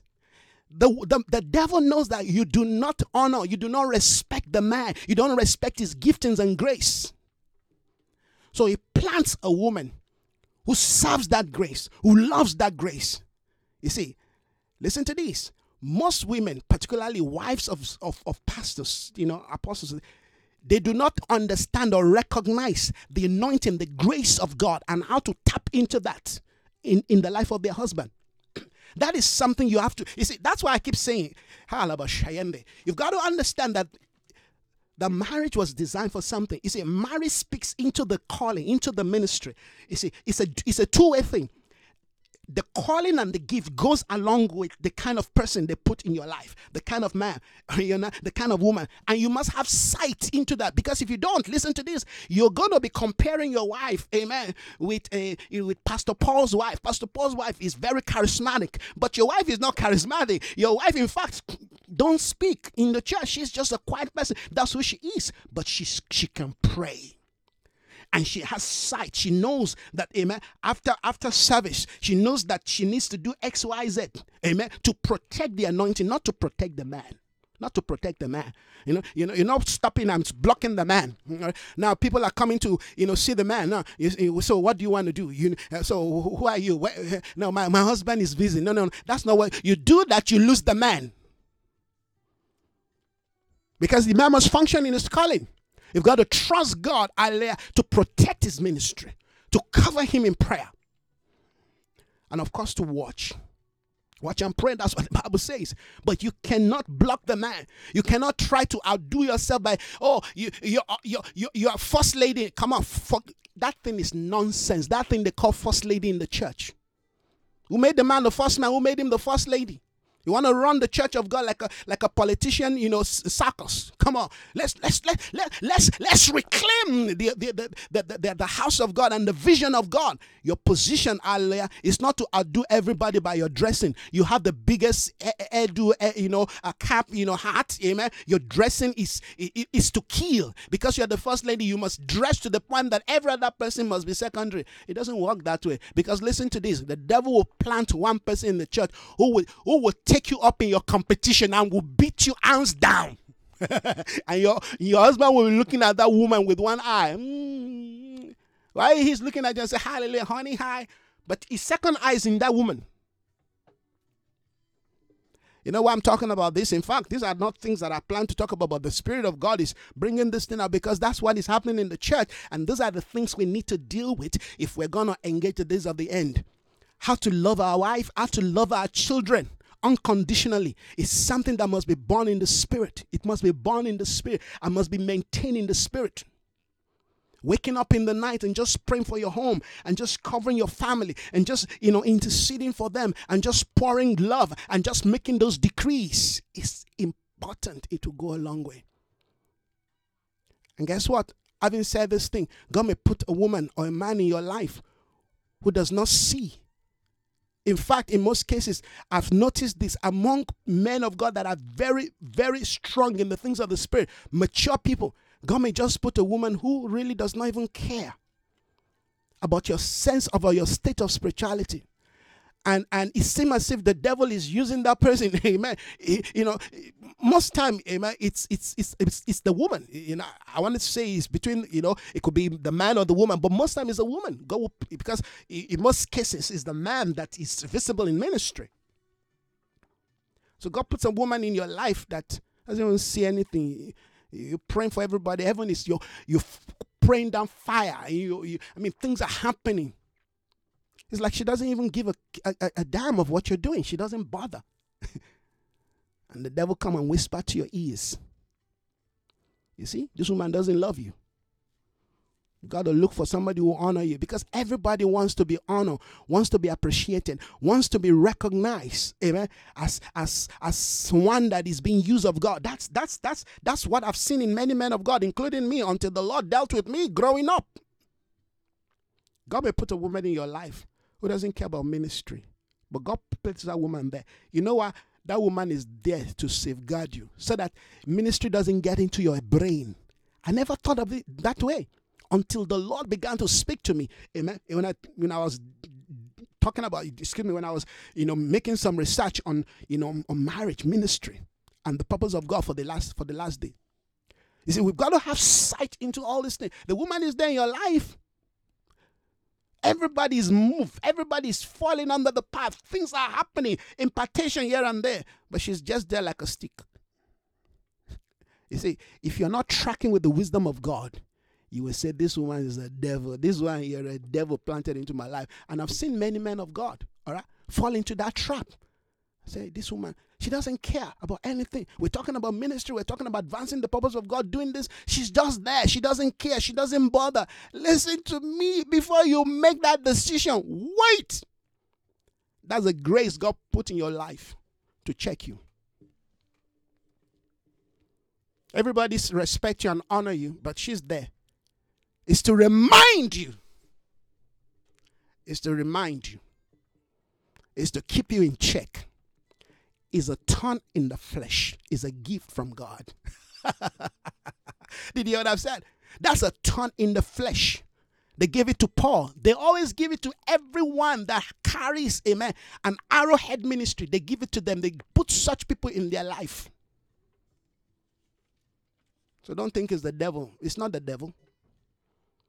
And when she has fulfilled, when she has fulfilled a purpose amen, in your life, God will touch her heart. God will turn our heart. God will turn that captivity around. But guess what? Don't walk out. Don't do crazy things because you're not getting the kind of, you know, uh, a response. Your response should be from the Lord, not from man. That's why I said it yesterday. If you're go into marriage because you're expecting, you know, this woman to complete you. You see, somebody I'm going to marry for this person to complete me. I you you made the you made the mistake. It is Christ that completes us. The completion is the completion, amen, in the context of fulfilling divine purpose. Of fulfilling divine purpose. What are we talking about? This thing is not for the weak. This thing is not for immature. Marriage was never designed for immature people. It was never designed for unbelievers. No, it was never designed for weak people. It was never designed for blind people. It was designed, hallelujah, to carry, to reflect, to manifest God's divine program. So if if two people are into marriage, back in those days, we we do what we call, you know, marriage counseling. Before you you know you start cutting them you want to cut a guy you want to go out with this guy listen the first thing you've got to discover is what's his purpose in life? What's his calling? Does that speaks into god's plan and purpose for your life? If that's not there well that's evening you finish your whatever just ended there. Bye. Be friends. Stop looking at his face and looking at uh, no matter the talent you see in him, walk away. Because you want to marry somebody, amen, that will enhance the grace of God and the purpose of God in your life, that will take it from where it is, amen, to that point where indeed you can begin to say, wow. Marriage is supposed to be an enhancer of the vision and the callings and the purpose of God for our life.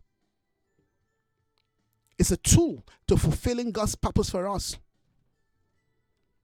It's not just for us to, you know, have a nice time. Come on, you understand what I'm talking about. I mean, even with the issue of love and sex, I mean, you you you you enjoy the pleasure of sex at most for 30 minutes. Most time is not up to that. I'm saying this because I know there are no children listening. At most for 30 minutes. After 30 minutes, guess what? You live with a lifetime of the responsibility of that pleasure, of that pleasure, of that 30 minutes pleasure. So if you don't have sight into that, that pleasure becomes a regret. Because now you're pregnant, you know, you're pregnant, but you're looking at this man that you don't love. So, what's the joy Amen. That's why we bring children into this world, all right, that that that that inherit all kinds of resentment, anger, you know, hatred, pride.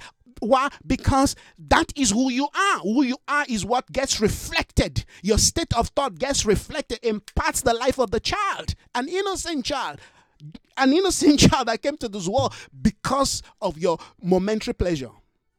That's why I've got to track Moses. Moses refused the pleasure of Egypt. It refused. Moses refused, amen, the pleasure of Egypt that was for a season. Every pleasure, amen, listen to this, comes with a responsibility or a consequence. I was just saying, well, next year we'll talk about marriage. I guess I've started already. Because the Lord wants us to know those things. And we've got to know so that when we're praying, we know what to pray for. So when you're dealing with resentment in your marriage, you know how to pray. You know what to do. Amen. When you're dealing with anger and pride and hatred, it, these are all things that are real in your marriage, particularly in this part of the world, South Africa is so rife. You've got to deal with it. If you're dealing with pretense, you know what to do. All right? Most time it's not about you. Now you're trying to outdo yourself. You know, no, no matter how you outdo yourself, it's not going to work. It's a spiritual thing that you need to deal with. Listen to this. I have watched people change by the power of prayer. And I've seen people, all right, that, you know, all kinds of things has been done, given to them to change, but they never change. It is the Holy Spirit, amen, that changes the heart of people. So if you think what you're doing, amen, uh, make the man the best of food, I'm going to do this, I'm going to do that, he's going to like it, but guess what? His eye was still going to be somewhere else. Because you, you're not speaking into something in his heart. That's why the Bible talk about, you know, the, the, the, beauty of a woman is the adorning of the heart, is the virtue of the heart. The Bible talk about the virtuous woman. You got to look at all those things. You ask yourself, how, how, how deep, how, quali- how quality are my virtues? What am I doing that is different from what other women are doing out there? Where you borrow, borrowing your, your, your, your visual, your, your, your values from?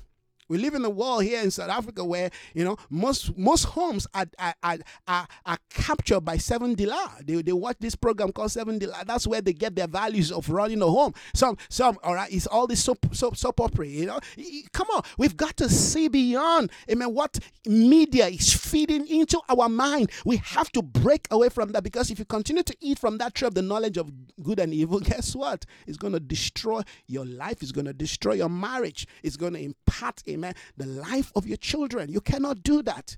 I'm not saying we shouldn't, you know, watch these things. That's not what I'm saying. But I'm saying don't watch them to the point that they becomes your your your abiding values. It's time we we grow, we mature. Let's read some scriptures. oh, thank you, Father. Let's read some scripture. I think yeah, we need to Uh, read some scripture. Oh, thank you, Father. Thank you, Father. Let me start with let's start with Matthew. Oh, no, well, okay, let's start with Matthew.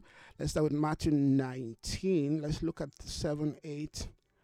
Yeah, let's look at 7, 8, and 9. Why then, they ask, did Moses order a man to give his wife a certificate of divorce and send her away. Why did Moses, amen, give this order that a man can give his wife a certificate of divorce and send her away? Isn't that what we're dealing with? Yes, there's a lot of you know, a capturing and staying on this statement that Moses said, amen, we can give our wife a certificate of divorce and give send her away. Jesus answered the question.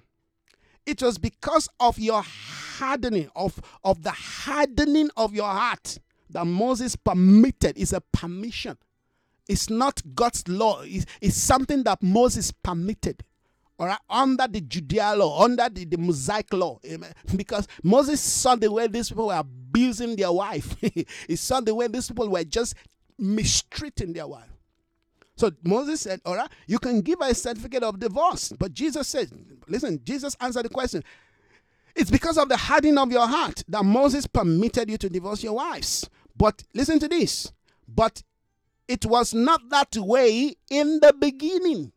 Now, what are we tracking? We want to track God's divine organogram, God's divine blueprint. Amen. In what is called Genesis. Genesis is the beginning. Genesis, amen, is the order of the beginning of things. You've got to understand the principle of Genesis in our life.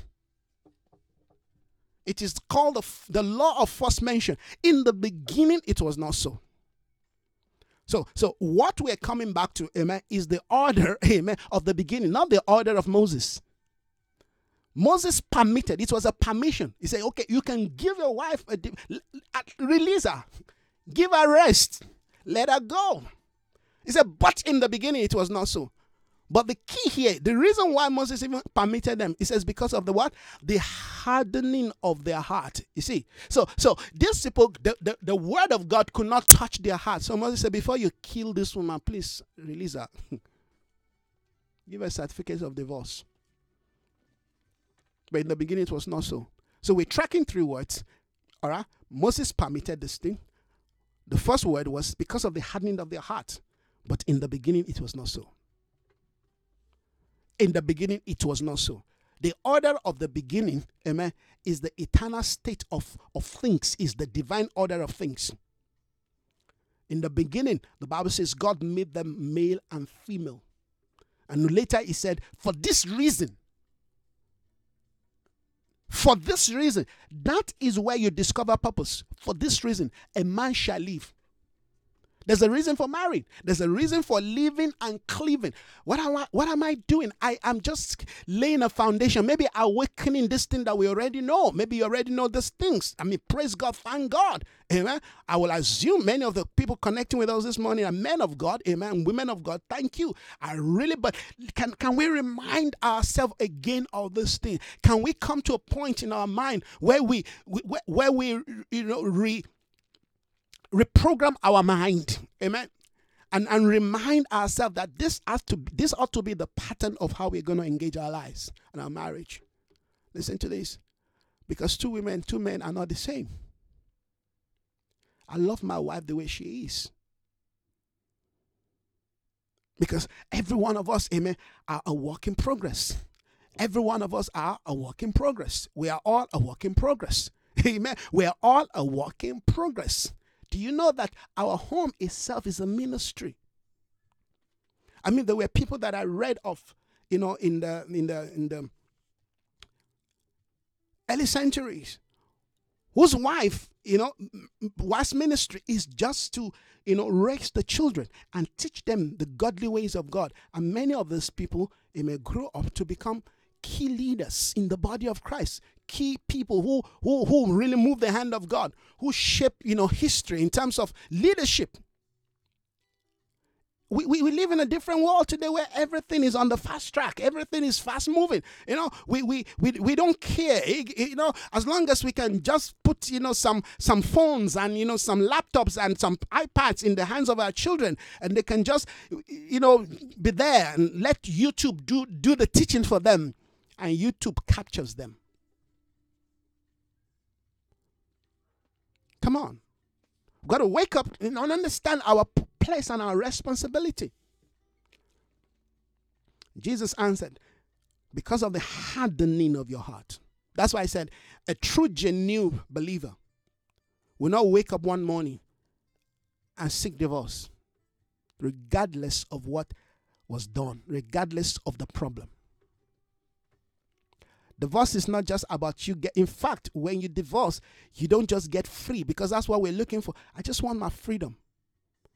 But do you know that you really never truly get free? You're going to live with the scar. You're going to live with the pain. You're going to live with the regret of that decision. So why don't you just stay in there and ask God for a divine intervention, except, listen to this, except there is a threat of death in that relationship. Except there is a threat of death in that relationship. That's a big clause. If somebody is threatening your life in a relationship, I will advise you to walk out of that relationship. Except you know, you know for a certain, not just seeing the sign physically, but you also know in the spirit, and the Lord will speak to you. Move, leave. But listen to this. Even if it's an issue of, you know, uh, uh, the person not being faithful sexually, this is me. This is Isaiah Phillips. This is my decision. Even though the Bible says, yes, for, for sexual reason, you can walk out. Personally, I would say don't walk out. Because listen to this. You've got if you don't find out what led that person, all right, to be unfaithful in the place of sex, it may happen again. That means for every every relationship you go into and there's a problem of, you know, sexual unfaithfulness, you're going to walk out. How many relationships are you going to you, you see, that's why we, we our Bible says our righteousness must exceed that of the Pharisee. In other words, if you love somebody enough with the love of God, I hear people in the marriage they say, well, when the man say, I love you, you say, I even love you with the love of God. The woman says, No, I don't want you to love me. I want you to love me for who I am. I say, You're blind. You don't understand. The man can love you and pretend. Don't you understand that human human beings we are the we are the best pretenders. A man can show you everything you want to see, give you everything you want, you know, be there for you and never truly love you. A woman be so can be so committed to you. You see this person so committed. I mean, you can vouch for this person only for you to discover that this person is having an affair with somebody else, you wonder how possible the brain the brain can phantom it. That's because you have not understood the, the nature, the, the fallen human nature. As I keep saying, you see, I keep saying to people, until we understand how, how we are falling, you will never understand the power of redemption.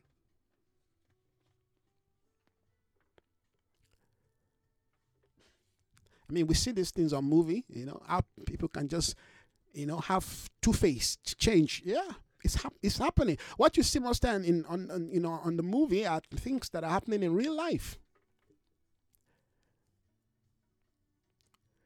As we walk with the Lord and mature in the things of God, have you noticed that only Judas did not give himself the opportunity to be redeemed because he took his life.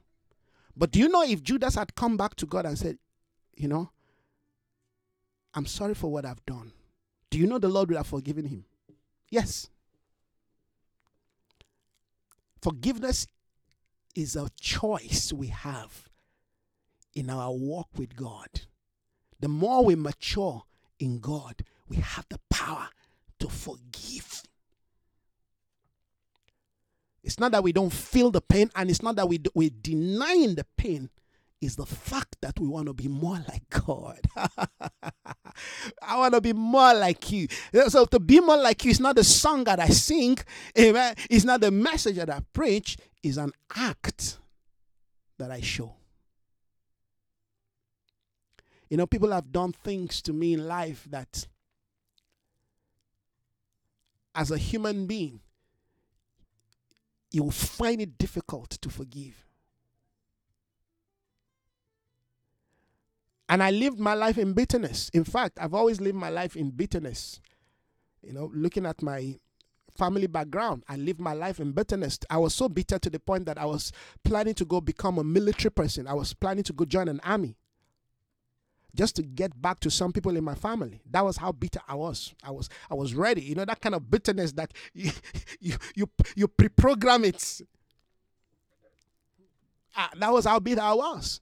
I was going to go to join the army because I felt joining the army will, will, will harden me the more, will make me, you know, more strong. And of course, not to be able to take that bitterness away and then I can come back in a revenge. But the Lord met me on the way. I will say I met the Lord. the Lord lead me on the way. I was like Saul, you know, on the road to on the road to, to, to Damascus. And God said, I will make you an army, but you're gonna be my army. And in my army, you're gonna learn to love. Because we we war with love. It changed my life. That changed my life, friends. And today, I don't think there is anybody in my life that I cannot forgive. It's not something that I, I'm saying with all boast, but it's the grace of God. Because I've learned to see life from a different light. I've learned to see light. I've learned to see life. And I'm learning to see myself. Not my word. I'm learning to see myself. Because listen to this. The most area you need sight outside the revelation of God is sight about your own self. You need sight. Most time we don't know who we are. We assume a lot about ourselves that we don't know. You need sight to know who you are because it's when you know yourself properly in the light of truth, not knowing yourself from the world system. in fact, that's what the Lord is killing now. Is shutting down all the knowledge we have developed, we have acquired about ourselves from the soul. God is shutting that down, and God is bringing out the real man, the real identity from the spirit. You see, you're still discovering who you are. There's a lot. There's a lot that is locked up in your spirit about who you are about your family, about your home, about the person that you're married that you don't even know. That the more you press into God, the more you get to discover. But all that can only happen when the issue of hardening of the heart has been removed, because that is the seat of pride. What makes us to harden our heart? You see, is the seat of pride. It is pride that makes people to say, No, no, no, no, no, we cannot continue like this. No, you go your way, I go my way. And you destroy the life of young children growing up. That speaks into our what? Our selfishness. Oh, you say, you know, man of God, you don't know, you don't know. I told you. It's a state, it's a place we have to come to, we have to see, we have to understand. How can we go out and win the world for God if we don't even know how to understand the love of God for ourselves, for our own immediate world? How do we do that? How? It's a question. How do you, how do you go out there? You see, we're, it's not like we're expressing hypocrisy. Ah, we love the world, but you, they say, how can you proclaim to love God and you don't even love? You can't love the, the people that you see, people that are related to you. It takes wisdom, it takes knowledge, it takes understanding. And guess what? Sometimes you love people, but they don't want your love. That's their own business. It's no longer your business. Because I understand that aspect too. That you can show love, true, pure, godly love to people. But because they have not allowed God to deal with their heart, so they are living in. What's the, why is this person showing this love to me? Hmm, what, what does this person want from me? What's this person trying to do? There are people like that.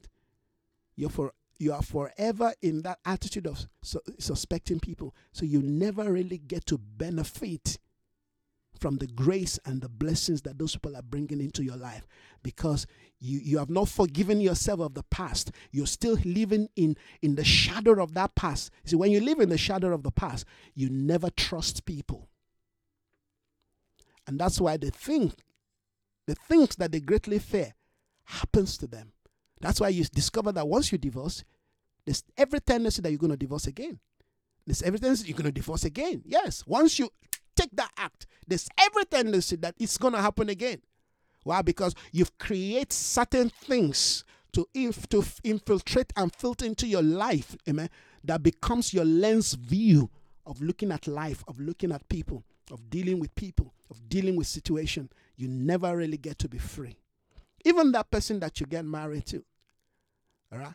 No matter what that person say, you'll be viewing that thing from the eyes of your past. So you don't want to go that route. Let's remove the hardening of our heart. Let's allow God, amen, to minister to us. Let's allow His love, His grace, His truth, amen, to speak to our heart. It's time I need to stop. I've done an hour, 40 minutes. I thought I was just going to do, you know, in fact, my plan was this morning, I was going to conclude on this and then we'll just move on because uh, we're heading to the end of the year. All right. I just felt yesterday when I woke up that the Lord wants me to pray. We need to pray for our family, pray for our home. But of course, like you know, that I, I won't just continue and just let's pray for our home. No, we need to look at what marriage is. That's that's how I believe the Lord wants to train and teach us regarding the place of prayer. We pray with understanding. All right, at least for those who know, that's good. For those who don't know, then they at least they have that knowledge and that understanding that this is what God expects, amen, of me in my relationship. And I think uh, that's something we all need to continue continually need to build on amen so once again let me just run you know round up this morning marriage was designed as heaven's prophetic blueprints in the, in the establishment of the father's program for the earth and i went further and i said unfortunately this insight amen has been lost in the body of christ particularly in this day of post modernization a day where the world system, the ideologies of the world has infiltrated the church. And today, we're no longer living in accordance to the values of God, but in accordance to what we will call, you know, human rights. It's my right. I can do whatever I want to do. If you notice that when we come to God, our right becomes comes from Him, and our right becomes His right. Know? It's, it's, we source our right from Him. If we want to live our life from the world system of knowledge, we're going to continue to feed, amen, on the tree of the knowledge of good and evil. And that will never bring us to a day where we fulfill the plans and the purposes of God for our life. So it's important, amen, that we deal with this area as the Lord continue to minister to us in, in developing, amen, the right spiritual mindset in engaging the days of the end. We want to be overcomers. We want to be conquerors. We want to go forth with light, with wisdom, with understanding. We want our homes to be secure. We want to pass through the Red Sea, amen, with every member of our family secure, particularly our marriage, our relationship secure. Why? Because our marriage, amen, is an instrument that God uses to advance his purpose. I've seen that, you know, in me marrying a South African, married from the colored community. I mean, the love and the passion I have for the colored community because this is a community that's been so marginalized, so so so abused, you know, systemic abuse. Till today, the colored community, if you if you will, are, are still one of the most you know marginalized communities in South Africa opportunities are not created for them. And so but but this is not something that i just you know emotionally you know you know uh, uh, uh, fell into. No this is something god has placed in my heart right from while i was in my country nigeria. And guess what? I didn't even know that there's a co- community. Of course i know that it's a colored community but i didn't understand the nature the character the you know how things are until i got here and God placed me amen, among the colored community. Even though, you know, Nigeria, my desire was to go start something uh, in Soweto. In fact, the first um, brochure I wrote about my vision, um, you know, it's about Soweto. but when I came to South Africa, I realized that no, Isaiah, even in vision, we can get it wrong sometimes. Because God will continue to adjust that vision until you get it right.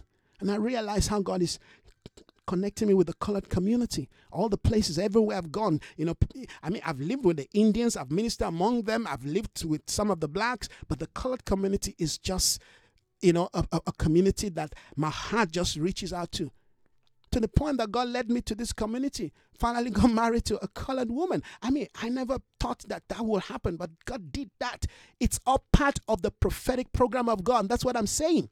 Our marriage is an extension of God's vision for the redemption of creation. So never you never you look at marriage and become selfish and become self-centered. No, it's not about you. If you build marriage about yourself, if you're looking at the man just about yourself, you're looking at the woman just for your own self-interest, then you're to miss God's plan and purpose. God, whatever God is taking your marriage through, amen, is something that, amen, will, will, will pan out in, in, in, in, in, the reality of his plans and purpose. It will speak, amen. Eh, the Bible said the vision will speak, but that vision must go through a test, must go through pruning, must go through all kinds of process. Yes. You know, living in a non-colored community here in South Africa, eh, particularly in this part of the world, in the Western Cape, you know, Franschhoek where I stay. I mean, hardly do you find people from my part of the world in this area. And so people look at you very strangely. I can remember the first three years of, you know, our marriage. When the more people look at us, is this for real? Are these people actually married? And then they look, they, some, some when they see our children, some cannot stop us to just stare at us. And you know the colored the colored people when they stare, they really stare at you. They they they stare to the point they want you to notice they're staring. and you know what I do? At a point, I also step back and look at them and say, "Yes, it's for real." you know, but but but but those are things now that I mean have become the thing of the past because people realize this man is for real. Because were like, this thing's not going to last. We'll give it another two years, you know, to break up particularly from Nigeria. Oh, these Nigerians that come to South Africa and just take our women and do all kinds of things and they leave and they're gone. They just want to use our women to get a to get a passport. That's why when I got married, before I got married, I told my wife, no, I'm not going to use our marriage to get married. No, no, no, I'm not going to do that. I want to get sort out my paper. So even while the paper issue was even becoming a challenge, I had to use, you know, my my my my daughter, my daughter's uh, birth certificate because I was so aware. They would say, oh, "No, no, he came to South Africa to marry our our you know our girl so that you know he can get a visa." No, he can get a uh, an ID. No, sorry. Even before I got married, you know, I was trying to carry out my you know, paperwork at the home affairs. People told me, why don't you just get one of these people? They, you don't, even, in fact, you don't need to meet the woman. They, I said, sorry, I can't do that because if I do that, my job is done. my job is done. I wouldn't have the kind of platform and authority to address the kind of things because I knew from Nigeria that one of the things I'm going to be addressing in South Africa, amen, is marriage. I knew that. But guess what? Since I come to South Africa, I think this is the first time I'm talking about marriage because everything has got its time. Why? Because you cannot talk about marriage in South Africa in the context of South Africa if you're not married and if you have not experienced what they are experiencing. So now nobody can tell me anything about you know marriage in South Africa that I've not seen that I've not been through. We've been through high waters. We've been through all kinds of valley, mountain. We've all that we've we've been through it, and we're still going through it. all right. But now we have a better understanding. We have a better insight into. I mean, at least now my wife understand that this man is sent. Is a sent one. And the context of a sent one, how do you engage? You see, marrying a sent one and somebody that you just you know you grew up together, two different things. But these are all part of the things we have to teach. We have to continue to talk about. We have to continue to debate and you know and and address. And we have to bring a new order, amen, of saints who will have clear biblical understanding, amen, for their life, particularly in relationship in marriage, so that when they rise up and speak, they speak from a position of truth and value. That is my intention. And this is how we're going to continue to resource the nation. So, hopefully, by the grace of God, next year we're going to do more of this. Next year, like we said, is going to be a time we're dedicating, amen, you know, to, to ministry. Uh, what you say, what have you been doing? We've been doing ministry, but we, we want to talk more, amen, and, and focus more on leadership development because that's my core. That is my assignment, all right? We're looking at this in the context of the vision that I've been sent to carry out in South Africa. We're restoring, amen, the broken walls and the burnt gates. These are the two things, all right, that my ministry is assigned in South Africa to restore the broken wall, amen, and the burnt gates. These are, the, I mean, this is the voice I heard.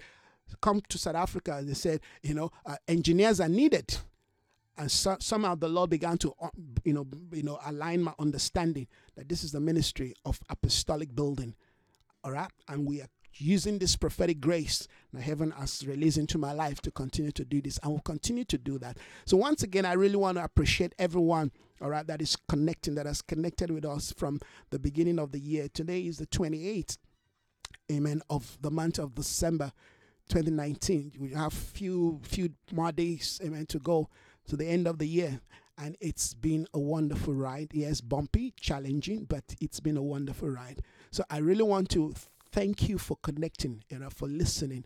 You, you've been a motivation to me, an encouragement to me, and I really do appreciate it. Thank you so much. Really want to appreciate everyone, uh, particularly those who have sown into our ministry. I'm going to be uh, posting of, of a word, maybe hopefully later in the day, just to, you know, once again appeal to us if you want to be part of this work, you want to support our work, you want to just be an encouragement to us, wherever you're from, Nigeria, South Africa, or America, you can do that. All right. Uh, so I'll let us know again. I'll just maybe put it on Facebook. Um, we did that, you know, uh, early um, this year. In fact, we did that last year and we got few respond that at least one or two people did respond and we really want to say thank you for allowing the lord to minister to your hearts to to to, to respond because basically this is how we get fun to do what we do we don't have no uh, uh, except for one church in nigeria all right, that sends their tithe. And this church, like I said, they are in Abeokuta. They send their tithe to me every month it's such a blessing to to to to to see and to to know that God still speaks to you know people. And this church, they, they say we just want to. This pastor said, I just want to support what you're doing. So they send their fight from Nigeria to you know to us here. It's amazing. It's amazing, and and that's what gives me encouragement. All right, as much as when you convert the money, it's not much, but it's the heart that matters, and I appreciate that. And I do really, really, really, really appreciate that. And I'll continue, of, course, to pray, amen, for this wonderful man of God and the church. All right. So you you want to be a blessing to, to, to the work, all right? Mm, might not be directly to me, but you say, well, I want to be a blessing to you. But some people will say, no, I just want to be a blessing to you, not the work, but to you. We can do that. All right, but I'm not sure how we can separate the two. But thank you so much. If you want to do that, I'll let you know, amen, how you can do that. The, uh, the, the, some, the friend of mine that opened an account, all right, you know, for me in Nigeria, use that name, all right. But when I get, you know, whatever the put in that account comes to me. So I've got a caddy, I can cash it out. So that's a good thing, all right. So uh, if you want to do that, you can do that. And if you want to do that from South Africa, please feel free to do that. Uh, uh, I'll let you know, give you my account details. All right. We're just doing ministry as the Lord will have us do it. We're not putting pressure on nobody. We're not forcing anybody. This is just a, a, a you know a, a wish, you know, uh, you know, something that should come from your heart, something you feel you want to do. In fact, if you don't feel like doing it, if it's not something that you are convinced of doing, then please don't do it because you're not going to get a reward from it. All right. So it's important that we are persuaded in everything that we do because uh, uh spiritual persuasion has brought us thus far, and we thank God. We thank God. Uh, uh this year is is far better than uh, 2018, far better than you know, 2017. So there's progress, and we thank God for that. But we, we pray that everybody will become part of the you know the history of this work that is taking shape. And we'll continue to take the airwave. The Lord said to me on the plane, if you can take the airwave, you will take the land. And I assure you, we are taking the land. All right. Piece by pieces, we're taking the land and we're rebuilding the walls and the gate. And I'm excited, amen, of what the Lord is doing. So thank you once again. Thank you. I see my dear uh, man of God once again, Pastor Dewale. Thank you. I really do appreciate your connection. It's always, uh, uh, you know, a, a, loving time having you, watching you, amen, and connect with us. Thank you so much. It's an encouragement to me personally. Thank you. I also see Sister Shola Kotun. Thank you once again for connecting with, with, with me this morning. I do appreciate it. Sister Miriam, thank you. Thank you so much. Amen. Thank you. Prophet Malcolm, it's always an honor to have you to connect. Thank you, sir. Thank you. And my, my brother, Amen. Prophet Shane, thank you too for connecting this morning with me. Really appreciate it. Amen. And Simpiwe, thank you. It's it's been a long time, Amen. Uh, but thank you this morning for connecting. I really do appreciate it. All right. And those people that are watching, I really uh, um, because some people really connect with us, but I, somehow I don't get to see their name. So pardon me if I didn't call your name. All right. It's not I'm taking you for granted. Thank you so very much, everyone. And for those that will be listening to our podcast when it's uploaded, I want you to know that we also do appreciate you. Thank you so very much. Continue to listen, continue to grow, continue to develop yourself. Remember, what we're offering our platform, amen, is not just some you know, uh, nice sweet talk, uh, uh, uh, sweet quoted words. No, this is the voice of one crying in the wilderness. Prepare the way of the Lord. Amen. Make straight his path. This is a strong apostolic community that we're building. Amen. A people that will advance in the light of truth in this last day. This is the potter's gate where we open, amen, the portal of heaven and allow the voice of God, amen, to, to, to, to flow into our space. Thank you. God bless you. Enjoy the rest of your day. See you next time. Bye bye.